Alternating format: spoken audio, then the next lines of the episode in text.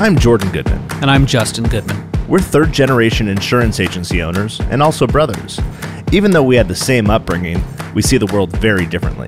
This caused significant issues in our early years, but we eventually embraced the idea that every coin needs two sides to be complete. In twenty eighteen, we launched our second company, Total C S R, with the aim of reducing new-to-industry onboarding timeframes from two years to two months. Since then, we've traveled the country speaking to thousands of agency owners and their teams, and we've come to realize two things. We all struggle with similar challenges regardless of size and location, and oftentimes we are too embarrassed to ask for help. The Independent Agent Podcast is our attempt to provide helpful answers to your most difficult questions, anonymously, of course. Thanks for listening.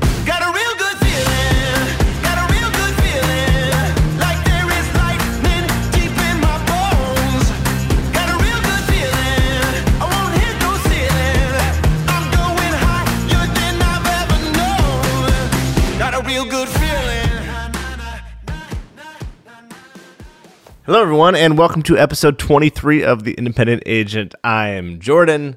And I'm Justin. And he is Justin. Be kind and rewind, his shirt says, with the Blockbuster Absolutely. logo on it, right? Yeah. Yeah. Yeah. Last week was Dunder Mifflin. Mm-hmm. I got my shirts. He's got all kinds of fun shirts like that. Okay. Uh, so for our drinking today, so I mentioned a couple episodes ago, I had gotten some, some... twenty-three bottles of whiskey from uh, a restaurant that was looking to offload some. So what I want to do, we got two bottles of Michter's, uh, both a bourbon and a rye. Okay. Bourbon, again, being corn, uh, rye being rye. And I want you to taste them side by side so that you have an awareness as to the difference between the two. Okay. okay? So first... I'm going to give you, you, you've got the H last, it's Haley's. It's not Hillary? You're not trying to draft Hillary right now? uh, I, I'm going to leave that there. Okay. All right. So there's that. Okay. And then this is the rye. All right. So good. You didn't put too much in there. I did. And, and I want you to, we're going to try them both separate and comparing, and then I'm going to add just a splash of water to each so they open up so you can appreciate the complexity of the flavor that that arrives. I'm sure I will. Okay, so first we poured the bourbon in front, right? Yep. Okay. So I, I, I'm not going to say anything about them. I want you to explain the difference between them to everyone. Rubbing alcohol number one. We might be able to sanitize the area to, to prevent the spread of coronavirus. Oh, my God. Okay. Now the second, the second one. one. All right. Oh, this one will do a better job at sanitizing. Wow. Okay. So now what I want to do. I have to do it again? You do. This is... This is hazing. So what we've now done is put a, just a dash of water in there, so it opens it up, takes away some of the, the alcohol there. So basically what I did was when my mom used to make orange, orange juice by concentrate back in the day, right? That's what I tasted first. Now it's like... Those you, frozen cans? Yes. Yeah. So yes, I tasted that drink plus water. Oh my God. And let me try the other one. Yep.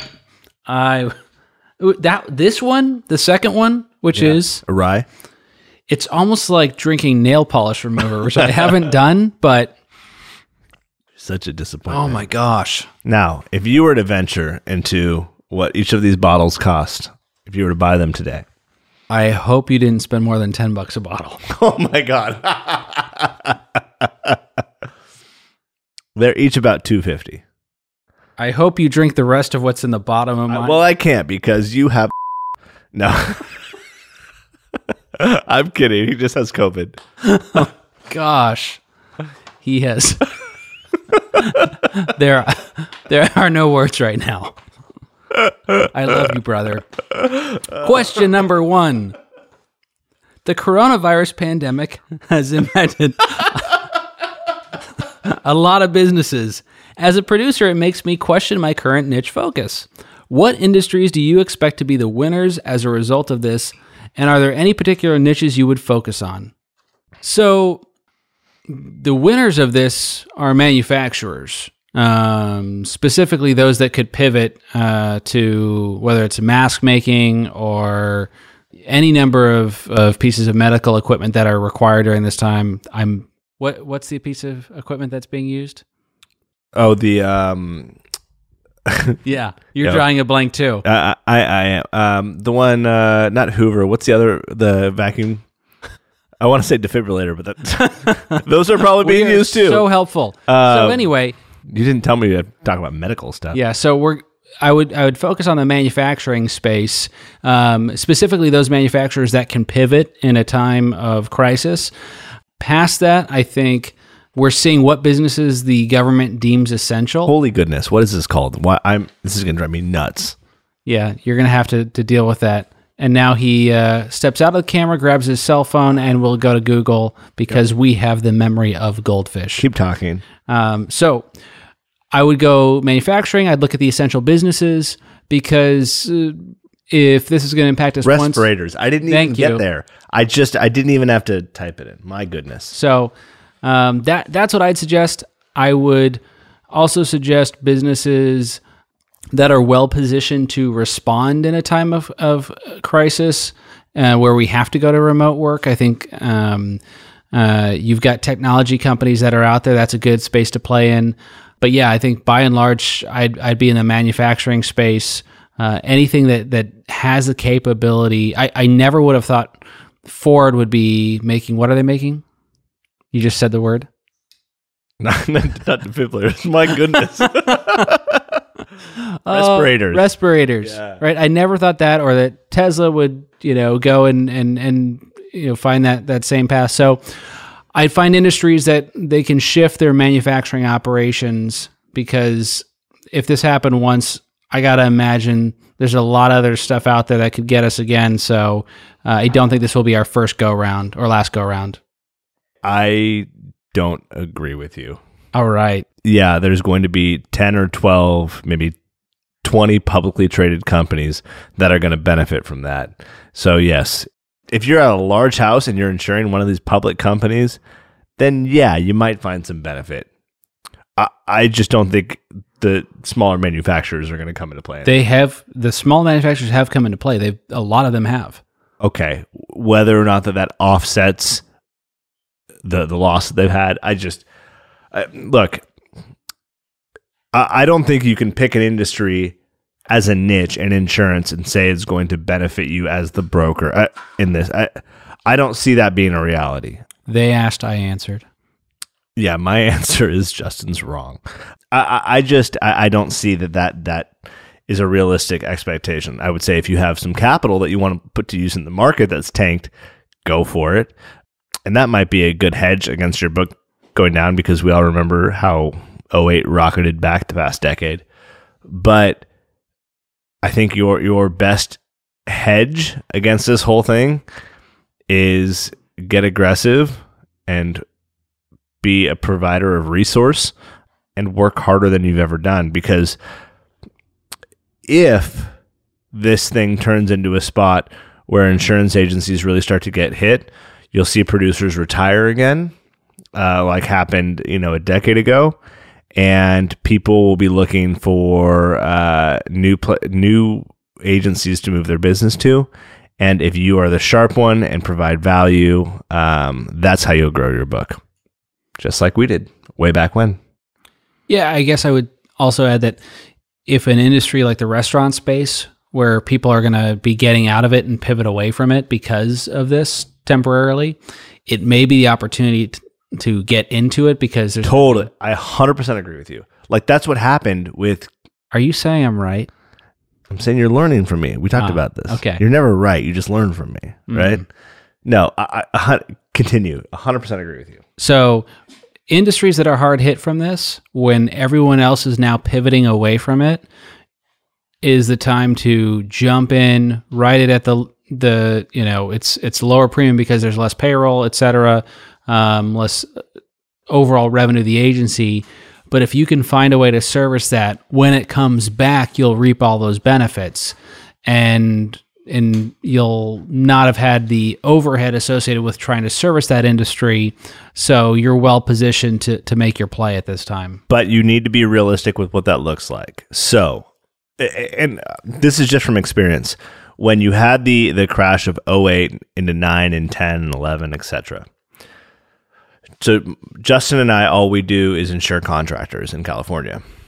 Obvious and, and a tremendous amount worked on new residential tract construction. Things fell off a cliff, right?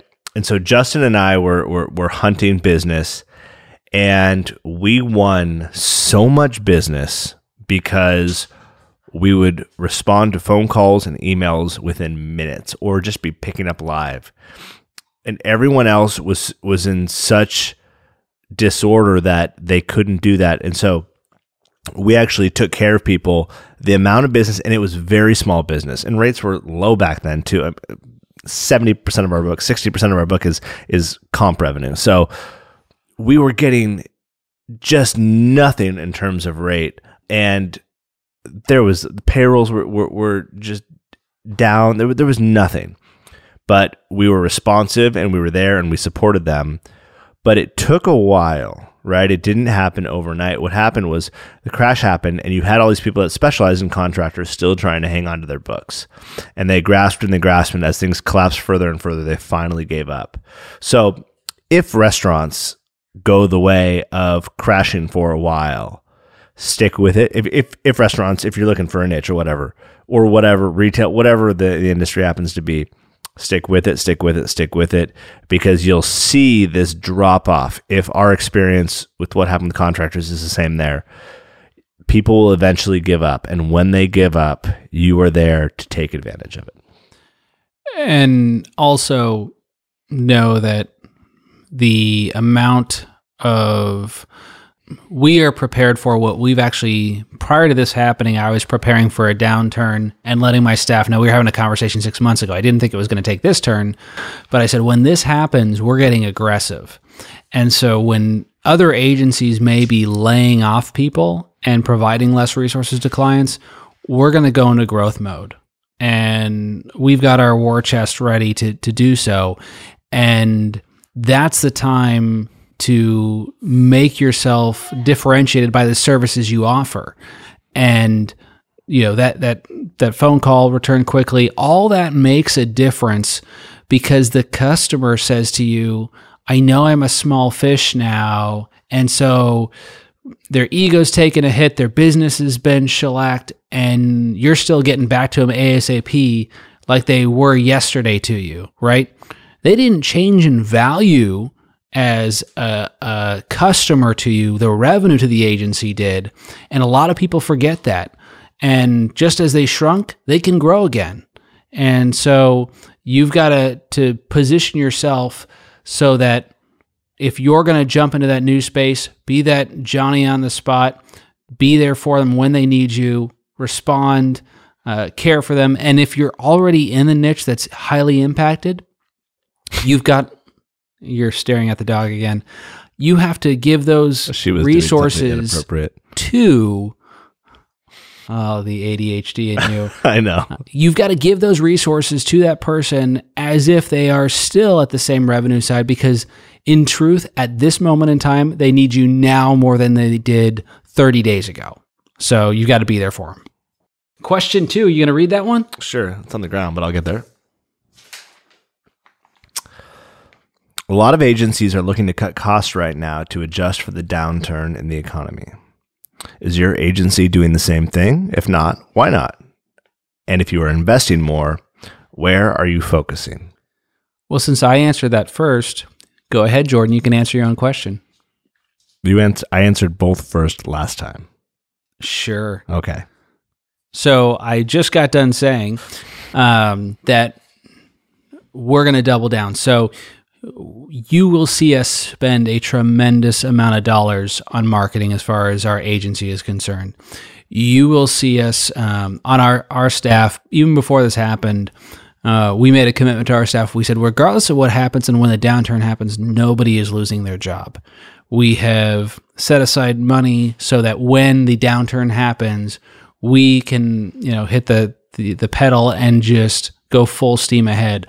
And so where we're investing is really smartly in the ways that we can grow our book of business. We have uh, some strategies in place that are a bit unique, which we don't want to give away our competitive advantage. But if you email me, Justin at Total C S R, I've got a, a pretty few uh, wicked strategies that we're deploying right now that um, are yielding some big time results for us.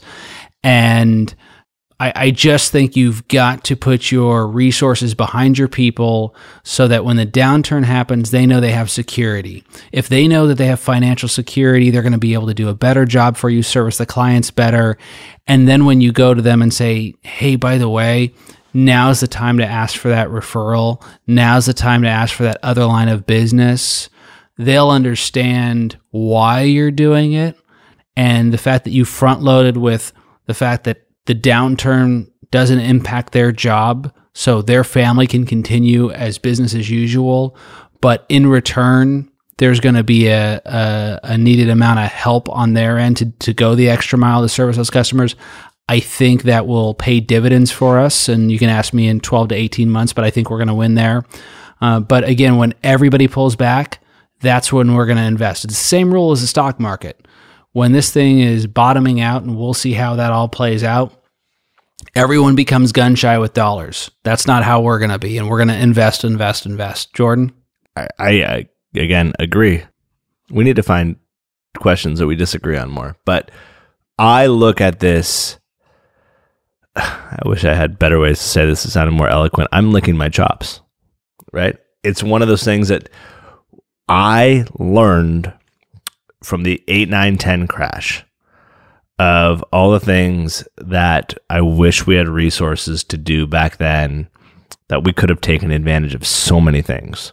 So the past several years, Justin and I have been preparing for something to happen. Now, we had no idea it would be anything like this or this kind of magnitude. I mean, literally, we thought we'd have like a, a ten, twenty percent pullback. And it, so this is way out of out of the zone that we thought it would be, but we were prepared, and we are coming to really take over. Like that is that's the that's the play here, and hopefully the agency that you're at, whether you're the principal or not, that was your play too. And if it if it wasn't, it's okay to cut cost where you were spending things unnecessarily, uh, money on things unnecessarily. We'll probably do some of the same too, just because that's what you do. You start to have success, you get a little fat and happy. It's human nature. But reallocate resources toward growth right now, right? Not toward survival, toward growth, because this is where you accumulate right now. Now is the time to accumulate. If you can put your resources to work in the next twelve months, assuming this thing has some some form of extended impact on the economy, you will reap those benefits in the next thirty-six to forty-eight months by double or triple or quadruple. So I agree with Justin. Hopefully you're uh, saying I'm right. We've talked about this so many times. I know. I just like hearing it. You've learned uh-huh. so much from me. So my, my wife is, is about fifteen feet from me, and she's laughing. Why are you laughing, Haley? She she loves us both. Yeah. I think we covered it. I think we covered it. Uh, I hope you guys are all staying safe out there. If you have questions, email to Justin at Total C S R. If you have drink recommendations, Jordan at Total C S R. Please like, review, feedback, et cetera on all the platforms, and we are thankful for your listenership. Cheers.